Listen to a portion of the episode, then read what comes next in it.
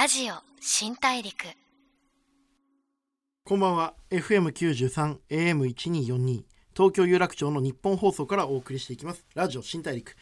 ザ・ブレイクスルーカンパニー GO の代表、えー PR クリエイティブディレクターの三浦貴大です、えー1月も令和2年ですけどもあのーちょっと告知ものでいきなりあれなんですけどあの1月22日に僕の初めての本で「言語化力」っていうですね本が出ます。こうペラペラと喋る仕事をしている人の ならではのこう日常生活とか仕事でも使える、えーそれでいて最後はちょっと感動できるような、えー本になってるんでよかったら Amazon などで、えー予約していただけると嬉しいなと思っております。さあ、えーいろんなお仕事をされている方にお会いしてビジネスでの心得とかどんなことを目指して、えーお仕事されているのかそういう話をしながら、えーリスナーの方と一緒にたくさんの発見をしていきたいと思っているラジオ新大陸。今を一生懸命生きる人たちへのヒントが詰まった番組です。今週のゲストはあのもうえ、ね、人気店の賛否両論店主で、えー料理人の笠原正宏さんが、えーお越しになっていただいてます。お知らせの後お迎えします。ラジオ新大陸。ザ・ブレイクスルーカンパニー GO の三浦貴大がお送りしています。ラジオ新大陸今回お迎えしたのは日本料理賛否両論店主で料理人の笠原正宏さんです。よろしくお願いします。よろしくお願いします。あのもう本当にあのご存知の方多いと思いますけど恵比寿にある予約の取れないお店で知られる賛否両論ってまた名前がいいっすよねそうですね。最初はもうなんたそんな名前がと言われましたけど、めちゃくちゃ15年経ったらいい名前だって言われるようになりましたね。こいいっすねありがとうございます。これもう本当一流の味を納得できる値段で提供するとあって、まあ、オープンするやたちまちのもう今ね誰もが知ってる人気店ですけどもこちら、えっと、基本的にはおはい料理全部お任せですよね、はい、お任せのコこれは。もともとなんでお任せにされたんですか？まあお任せのコースがですね、あの料理人の立場からするとですね、まず一番いい食材をこうロスなく、であの待たせることなくですね、はい。お客様に提供できて、はい。で値段も抑えられますしうん、こっちも人件費も抑えられますし、うん。まあ両方いいことずくめだなということでお任せのコースにしてますね。もと。もとこれ賛否両論ってはい。さっきもお名前出ましたけど、これもともとどういうはい。理由でお付けになったんですか、これはですねまあ、はい。あの一つはもう半分本当ラジオのネタじゃないですけどね、はいはい。こんな店があったら嫌だっていうのがね、こんな店があったら嫌だ友達と飲みながら考えてですね、そのうちの一個が賛否両論だったんああですね。もう自分で言っちゃうってどうだはいみたいな。どうだ、はい。でもう一つの意味はですねやっぱこう、はい料理っていうのは、はい。こんだけねもう日本って飲食店あるじゃないですか,、はい。絶対好き嫌いが分かると思うんですよ。うん。ある人にはねあの店いいっつってもねある人にはちょっと合わない。うん。そしたらもうそれに全部合わせるのは無理なんで、はいはいはい。もうこっちから先に言っちゃって、はいはいはい。もう嫌なら来ないでくれと。もううちは好きなやつ嫌いなやついるよと。はい。もう好きな人だけねもう熱狂的なファンだけ来てくれればいいなと。そういうメッセージを込めた名前ですね。なるほど。あの僕らも今「ザ・ブレイクスルーカンパニー GO」はい。っていう広告とか PR の仕事をする会社なんですけど、はい。割とうちもそのもう世の中の変化とか挑戦にコミットするってことをテーマにしてて、変わりたくないクライアントは別に来なくていいっていう、うん。だから結構来るお客さんでもなんかめちゃくちゃ今いい商品売れててなんか郷さん最近話題なんでうちの仕事もやってくださいみたいなお客さんは大体断るようにしてて。なるほど。なんか本当に変わりたいとか、うん。本気でやりたいって人としか仕事しないっていうスタイルなんですよ。だから今のその賛否両論のもともと合わないんだったらいいですよってはい。料理店が最初から言うのってめちゃくちゃかっこいいですよね、まあちょうどそのオープンした時は32歳で、32歳はい。まあまあちょっととんがってたっていうのもありますね。32歳っていうのは早いんですか？日本料理の中では早い方だったと思いますね。でこれあのあえてちょっと笠原さんはい。に異論を言っていいですか、どうぞどうぞ。賛否両論なくないですか？全部僕賛否両論の悪口言ってる人会ったことないですよまあでもそれがですね、はい。賛否両論って言っときながら、はい。それがかっこいいんじゃないかななっていうるほどね。ありますね。賛否両論って言っておきながら、実際はもう全員さんしかねえぞっていうよ。そこそこまで見越してるんですね。やりたかったや方向性ですね。な。これが逆だったらめっちゃかっこ悪いいじゃないですか。やー確かに確かに。ほんとあの店ひどいなってね。みんな大好きっていう名前でみんなに嫌われてる店とか、ね、そうですそうです。恥ずかしいですよね。そうそうそう。なるほど日本料理にもどうしてもこうねこうしなきゃいけないっていうんうんうんうんうずっともう古くから伝わってるところがあったところが多少は賛否両論で変えられたかなとは思いますはいはいはね。いなるほどでも本当になんかあのー僕3回か4回伺ってるんですけど、はい本当に季節のこう日本の春夏秋冬の季節の変わり目のその時々の一番美味しいものを出していただいてるっていう感じがします。そうですね。あの日本っていうのはこう旬がありね。うん。四季があって旬があって。だから本当そのお任せのコースにしてる理由の一つはそこもありますよね。うん。一番旬の美味しいものを食べてほしいそね。その時美味しいもの、うん。でもこれなんかあの今お席を32席に増やされたって、はい去年リニューアルしてですねはい。広くなったんですけどね、はい。18席もともと18席から始めたんですよ、ね。はいオープンした時は18席でしたね。これってなんかこだわりあったんですか？これはですね、はい。まあ18席ぐらいだとですね、うんうんあのスタッフが全員逃げてもですね 一人で料理が作れんじゃないかなっていう、なるほど。限界の席数が18かななるほど。と18人だったらもう最悪全員逃げても、18ぐらい笠ならね原さん一人でやるぞと。なんとかできるだと。なるほど、はい。どこまでも男前ですよね。気合がすごい。でも本当似てるんですよね。ぼ僕もうち GO って会社やってて、はい。採用基準が GO が明日潰れても別にののたれ死にしなさそうなやつっていう基準で副業をやってる人とか。会社に頼らなくても生きていけるようそうなやつですすねなんでよ。そういうやつらが集まって面白いことしていこうぜみたいなテーマでやってるんですけども結構僕伺った時にもいつも思ったんですけどなんか料理が出てくるタイミングがいいんですよ。ああそれはでもうち意識してますね。あそうなんですか、はい、うちあのもう結構品数出すんで、はい。やっぱ間が空いてしまうとはい。間延びするんですよね、はい。お客様もイライラすると思います。し、はいはい。で早く出過ぎても、うん。この店早く帰れって言ってんのかなとと思われるいやわかりますこともあるんで、そこはねやっぱあのそれぞれのお客さんのね食べる速度とか雰囲気見ながらやってますね。なんかご飯屋さんってレストランとか、うん。まああの料理店ってこう料理を売る店だけじゃないじゃないですか、うん。その時間の中で例えば家族とゆっくり語り合うとか、こう例えば好きな異性に対して、まあ、好きな、まあ、パートナーに対して一生懸命こう、自分をアピールして思いを伝えるとか、その時間と空間のプロデュースができてないと、うん。本当に一流って感じしないですもんね。本当おっしゃる通りですよ。でそのタイミングって、いや僕もすごいそれ悩んでて個人的な話になっちゃうんですけど僕も会社のうん。若手のクリエイターに、うん三浦さんチェックしてくださいみたいな。この企画どうですかっていうのはいをこう一人でこう会社でこう自分の作業やってると来るんですよ。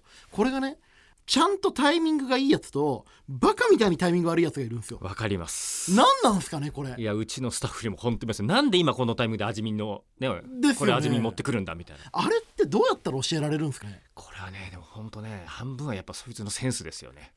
センス。あとはでもやっぱその人を見てるからですよ。観察力と洞察力と想像力ですね。そこですよね。この3つは磨けって本当言ってます。観察力洞察力想像力。僕はね全てははね、その人を見ればね全部の情報はその人が教えてくれてると思いますから。だからお客さんのことも見れば絶対わかるんですよ。これはデートか、ね、い、はい、この2人はねカップルなのかはい夫婦なのか、はいはいいや夫婦ではないなとかね。口説いてるのか夫婦なのか不倫なのか。そうそうそうそうそう。なるほど。ほんなの僕はね、まあ、おかげさまですぐわかります。はあ例えばまあ同性でもねそのうん男性同士女性同士でももしかしたら恋人かもしれないしいろんな方がいらっしゃいますもんね、それってどういうところで見抜かれるんですか？その相手がどういう関係で、うん。どういう気持ちで来てる食事なのかってどういうところでチェックされるんですか、まあだからあのねもう一番わかりやすく言っちゃえば、うん、あのこ言葉の使い方ですね。敬語で喋ってるか、ね結構なタメ口なのか、うん。甘えん坊口調なのかとかもあるし、まあ、女性だったら必ず薬指見ますし指輪してるかしてないかすごいとか。探偵みたいですね。なるほどね。でもあの料理もものすごい品数出るからめちゃくちゃ忙しいじゃないですか。僕あのカウンターとか、うんその賛否両論もそうですし、あの神宮前のフロリレージュとか、はいはいはいはい。結構そのカウンターオープンカウンターになってるレストランがすっごく好きで、共通点があって暇そうなやつが一人もいないんですよ。あ。それもうまさにそれは狙ってるところですね。一回店座ってうん「こんばんは」っつってうん「今日もお願いします」っつってじゃあお酒とウーロン茶とか頼んでから、まあ店出るまで大体3時間、うん。僕ずっと見てるんですよ、うん、本当にいいお店って誰も手抜いてるやつと誰も気抜いてるやつがいないんですよ。そうですね。あれってどうやってその職場環境をプロデュースしてるんですか？あれはねでもプロデュースというよりも、やっぱある程度うちで言えばもう何を作る担当が決まってて、うんうん。もう今この皿が出てたら次はお前お前が皿だぞ、うん。でもしあそこが忙しそうだったらお前手伝いに行けみたいなのはもう、うん。うん毎日やってればね,、うん。ねおいちょっと手伝ってくれとか言わなくてもね、うん。うん。行かなきゃいけないしそれが当たり前だと思ってます。そう僕ね結構見てて思うのが、いい料理店のうん。厨房って、僕はその厨房が見えるところに行くからなんですけど、なんかボール回しというかうん。パス回しが本当に見てないし、うん。こう自然とこう情報が行き交ってるんですよ。そうそれがリスク。あだからアイコンタクトですね、はいはいはいはいはい。だからね、僕もねいろんなお店食べに行きますけどね、うん。ダメだなと思う店はね、はい。同じことを何度もその親方が言うわけですよ下のところに。あー「おいあれ!」っつって、はいはいはいはい。こっちの方が覚えちゃうわけですよ。おいそろそろしねし親方にあれ出す時間だろうって。笠原さんの目に俺なるとが俺が心配になっちゃうような店ありますからね。笠原さんがディレクションしたくなっちゃう。そう。で案の定怒られてるわけですよ。あれダメですね。うん。でも笠原さんそれってご自身で厨房立ってお料理されて、うん。お客さんのことも観察してうん。チェックして、うん。自分のスタッフのこともチェックして、うん。こう聖徳太子じゃないですけどどうやってその集中力をこう研ぎ澄ませてるんですか？だろう。でもまあ、うん。もう修行時代からねやっぱ当たり前のようにね、こう、うん。本当にもうそれこそね後ろの頭の後ろにも目ついてるように仕事しろって料理長にね。頭の後ろに目がついてるような気持ちで仕事しろ、うんそれは師匠はうるさかったですよ。ついてないですけどね。ついてないですけどやっぱそんぐらいのね、だからもう本当にううちカウンター12席ありますけれども、はい。12人全員今何してるか分かるようにっていうのは僕は意識しながらやってますね。なるほど。あのお店の人は会計してる、うん。あそこの女性はなんかとろんとしてる。あそこのおばあちゃんはなんかおおお作り食べてるみたいなもう。全部チェックすうん、るくらいだからあそこの気持ちで、の飲み物まだ行ってねえなとかね、あのお客さん今お箸落としちゃったとかね。それがやっぱ若い頃ってできないですよね。目の前で起きてることに気づかないからそれと怒るんですよう。ん。当然僕に怒られて。その若手からうん。もうその笠原さんトップまで全員がカウンターにいる全てのお客さんのうん。その時何してるか把握してるようにするっていう、そうですね。これはねもう僕なんかは本当にうちの会社の若いやつを研修に行かせたいですね。いやぜひ来てください。いや絶対いないから包丁で指を落として帰ってくる いいなあ僕本当ねそこのなんかあの気合の入った感じが見てて気持ちがいいんですよね、でもそれがやっぱ自分もやってて気持ちいいですかね。もうやっぱお客さんも見ててねうんそういう舞台みたいなね流れるような作業を見てほしいと思いますし。本当にね、こう一個一個キビキビとして美しいんですよね、え他にもそのこういうそのすごいチームを作ってる笠原さんの今賛否両論のお店はい。のモットーとか、すごく大事にしてることって他にあったら教えてくださいまあ、モットーはですね、うん。あの最近はですね、うん。あの昔に比べたら料理も分かりやすくしてですね、うん。あのそんなにレストランとか来たことない、うん。それこそもう自分の親父とかおふくろぐらいの世代のね、はいはい。そういう方が来てもはい。安心して食べられる、まずお店でやりたい。はいはいはい。でもっと大きくくくった賛否両論全体のモットーとしては、はいもうねああいうミシュランで星取るとかね、うん。なんか食べる点がいいとかもうそんなのどうでもいいだろうと、うんうん。もっとそれを超えたもう、うん。日本の国の一番役に立った店が賛否両論だったってめちゃくちゃ言われるようにしてやろうっていうのを今日本のこの社会が、うんに対してどうやって料理店が貢献できるかうんとか、賛否両論があってくれてよかった。へー。言われるような料理屋にしたいと思ってますね。それがまあいろんなうん。本とか、うん。笠原さんのこうやってまあラジオ出たりとかうんまあそれも全部含めてそうですね。料理界とかうん。日本社会に関する活動だと、なるほどめちゃくちゃ面白い。ちょっとこの後もいろいろ聞かせてくおださい。願いします。ラジオ新大陸 FM93 AM1242 東京有楽町の日本放送からお送りしています。ラジオ新大陸。ザ・ブレイクスルーカンパニー GO の三浦が日本料理賛否両論店主で料理人の笠原正宏さんをお迎えしています。前半結構チーム論とかまで料理の話をこうやっていろいろ聞いちゃいましたけど、引き続きよろしくお願いします。あの恵比寿に賛否両論がオープンしたのが2004年。4年です。はい。その後2013年に名古屋に直営店をオープンされて、はい。その後まあ笠原さんのプロデュースを手掛ける店舗も次々とこういろんなところにできていって、はい。そしてこの11月に金沢に賛否両論オープンされたとありますけれども金沢のお店どんな感じですか？金沢のお店もですね、うん。あの基本的にはあの大きいカウンターがありまして、はい。目の前で料理人が作っているってはい。いうところは似てますけれども、うんうんうんうん。金沢はですねあのお茶屋街があるんですね。そうですね。はい。その3つなるある中の西茶屋街ってはい。いうすごい風情のある、西ですね。はい、はい。はい。西の茶屋街のお茶屋さんだった建物がねたまたまもう中今もうボロボロだったんですけど空いてたんですよね。でそこを改装して作ったんで、賛否両論のこう今恵比寿名古屋金沢とある中で一番かっこいいですね。へもうえ本当にあのあザ日本っていう感じのなるほど。もう夜なんかもうそのお茶屋街の入り口から歩いてきていただくとねはい。本当にあの芸者さんも歩いてたりとかね、なるほど。本当にかっこいいお店ができたなと思ってますね。あの金沢って街がかっこいいんですよね街がかっこいいですね。ね。本当にいいですね。金沢にしてるそのはい。一番の理由っていうのはその街がかっこいいからですか、まあ、それもあったんですけどうん。もともと僕10年ぐらい前から、はい。あの金沢というより石川県の仕事をよくしてましてあ食材のお仕事県から頼まれた食材の仕事とか、はいはいはい。であの能登の方とかねいろいろ行くとですね、まあ、うん当然もう魚介類美味しいのは皆さんね、ご存知と思いますけどね、うん。お野菜も美味しいんですね。土が美赤土で。ですよね、はい。あ土が赤土って言うんですね。そうなんですね能登の方は。へだからあの根菜類とかとても美味しいですし、ね、それで、まあ、食材がもういいし、はい。でもいろんな日本料理にまつわる文化が残ってるじゃないですか、お茶文化もすごいですし金沢。っていうのはあの和菓子の文化もすごいんですようね。で塗り物であったりうん。器であったり。やっぱこういう日本料理の伝統に築いてる場所のどっかに一軒賛否もらったらちょっとかっこいいうんななるほど。ちょっと箔がつくなと。なるほど、まあそのまあ金沢でいうとやっぱり加賀百万石でね、うん。その前田家がずっと抑えてたんでそのちゃんとこう平和でお金がある時代が続いたんで、うん。文化が育ったっていうそうのねなんですよ。結構あの戦国一の歌舞伎者って言われた前田慶次郎もうん。金沢の出身ですし、いいんですよね。はい、ぜひまだねこの冬の美味しい食材あるうちに遊びに来てこください。の時期1月だと何ですか今まはあ、やっぱカニになってしまいますね。一まあ金沢といえばねそうですよね香箱ガニとか。はい。カニは高いんですけれども、まあ、頑張って使ってますね。あーカニ高いですかやっぱ。カニは高いですね。カニって高いですよねあれ。もうしかも急に高くなりましたね。そうですよね。何年か前から。なんであんなカニって高いんですか？化してしま何なんですか？いややっぱし取れなくくなってるっていうのもありますし、うん。あのそのどこの県もですね名前は変えてますけど、そうブランド化したんですよね。ねだあれがすごい高くなっちゃって、ん。でやっぱそれ高くても食べるお客様がいるからっていうのもありますけれども。特にあの金沢の人たちなんか香箱ガニなんか昔はねみんなおやつで食べてたっていうのがねね。こんな高級になっちゃってってもう地元の人も言ってますね。そうですね。うん香箱ガニってあのカニの甲羅の中にカニの身とこう卵とか全部詰め詰め直してるんですよそうだ要はあのメスですね。そうですね。ガニのメス。あれうまい。確かにうまいんですよね。えでも今回金沢にお店できましたけど笠原さん自身ははい一番いるのは恵比寿のお店ですか？あやはり僕はあの恵比寿の本店が自分のホームなんで、はい。基本的にはもう月のほ半分以上本店にいます、それで毎月1回名古屋と金沢は、うん。まあ、見に行って、うん。行ったらまあ2日3日ねお店に立って、うんスタッフと一緒にこう料理して、ちゃんとバッチリ料理もやってきますけれども、ね。なるほど。うん。これちょっと意地悪な質問していいですか？うん。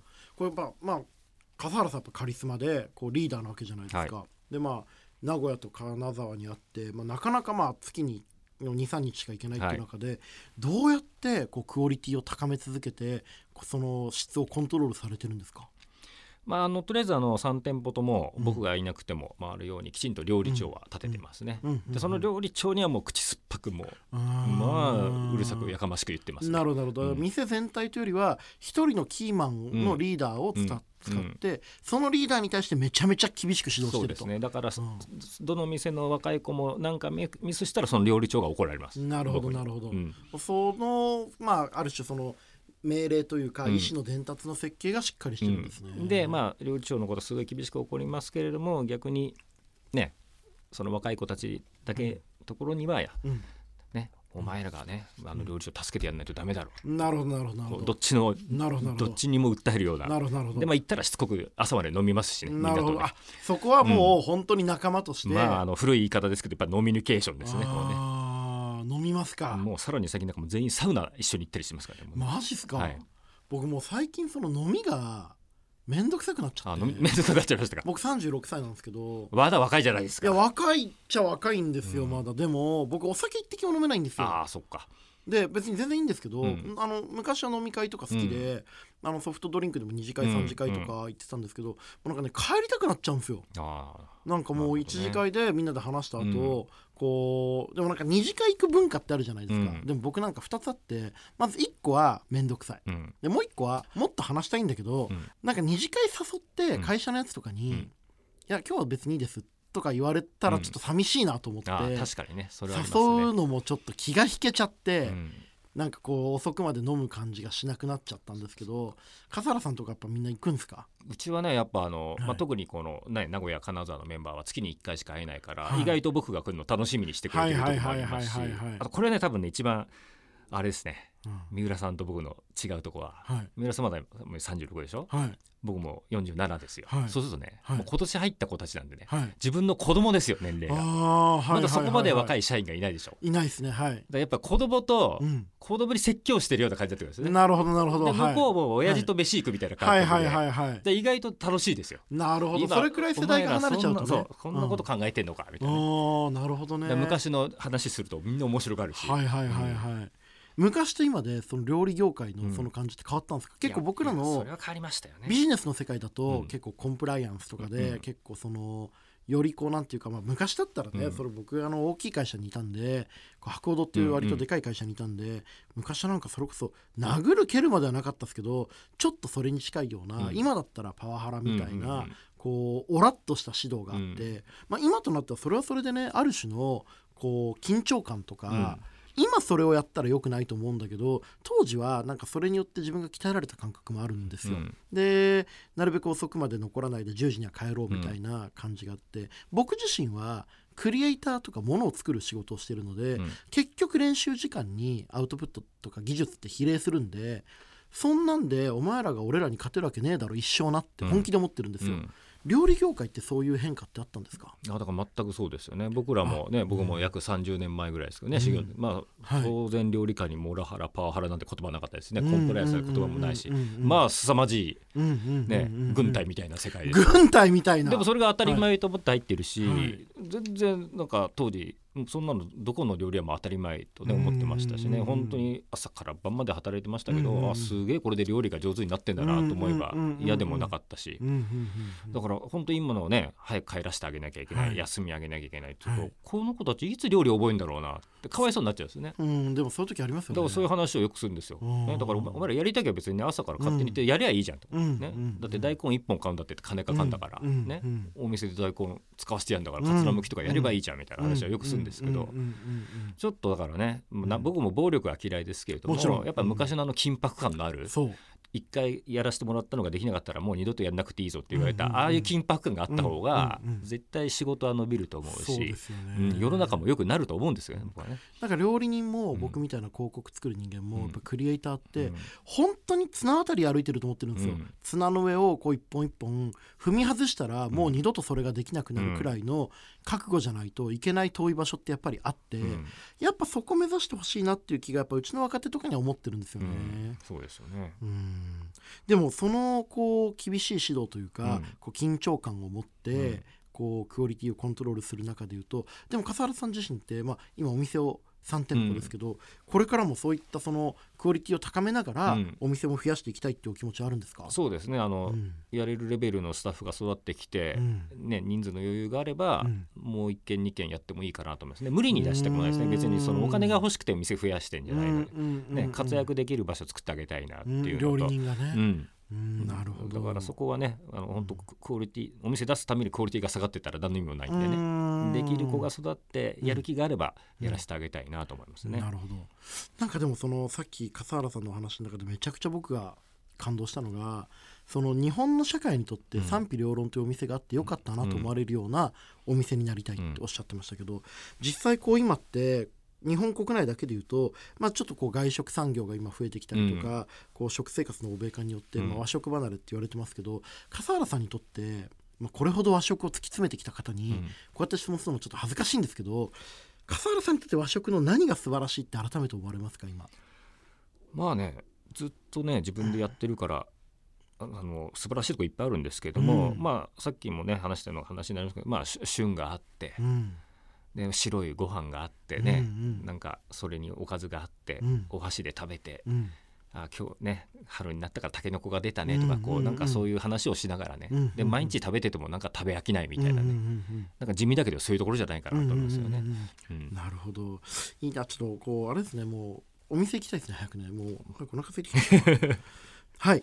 ちょ笠原さん本当にあの僕のも聞きたい話いろいろ聞いちゃったんですけど。も、はいはいいろいろなお話ありがとうございました。来週もお越しいただけるということであぜひよろしくお願いします。引き続きよろしくお願いいたします、ラジオ新大陸。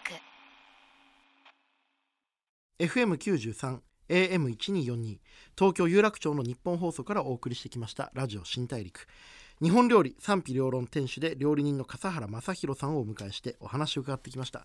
いかがだったでしょうか？僕はもうなんか本当に志が高いなっていう単なるその料理を作ってお店の人に、まあ、目の前の人に食べてもらうってだけじゃなくてお店全体の空間と時間をプロデュースしてなおかつこう若い料理人が活躍できる場所を増やしていってしかもそいつらが若いやつにはもう現地名古屋金沢行って朝まで飲み明かすみたいなもう超人だなという。でも結局そのなんか高い志が結果としてその体力とかこう活動量を生んでるんだなっていうのは改めて思いましたね。まあちょっとあの来週も笠原さんいろいろちょっとお話伺えるんで次回も一緒に笠原さんと一緒に新大陸見つけていければなというふうに思っております。ラジオ新大陸お相手はザ・ブレイクスルーカンパニー GO の三浦貴弘でした。ラジオ新大陸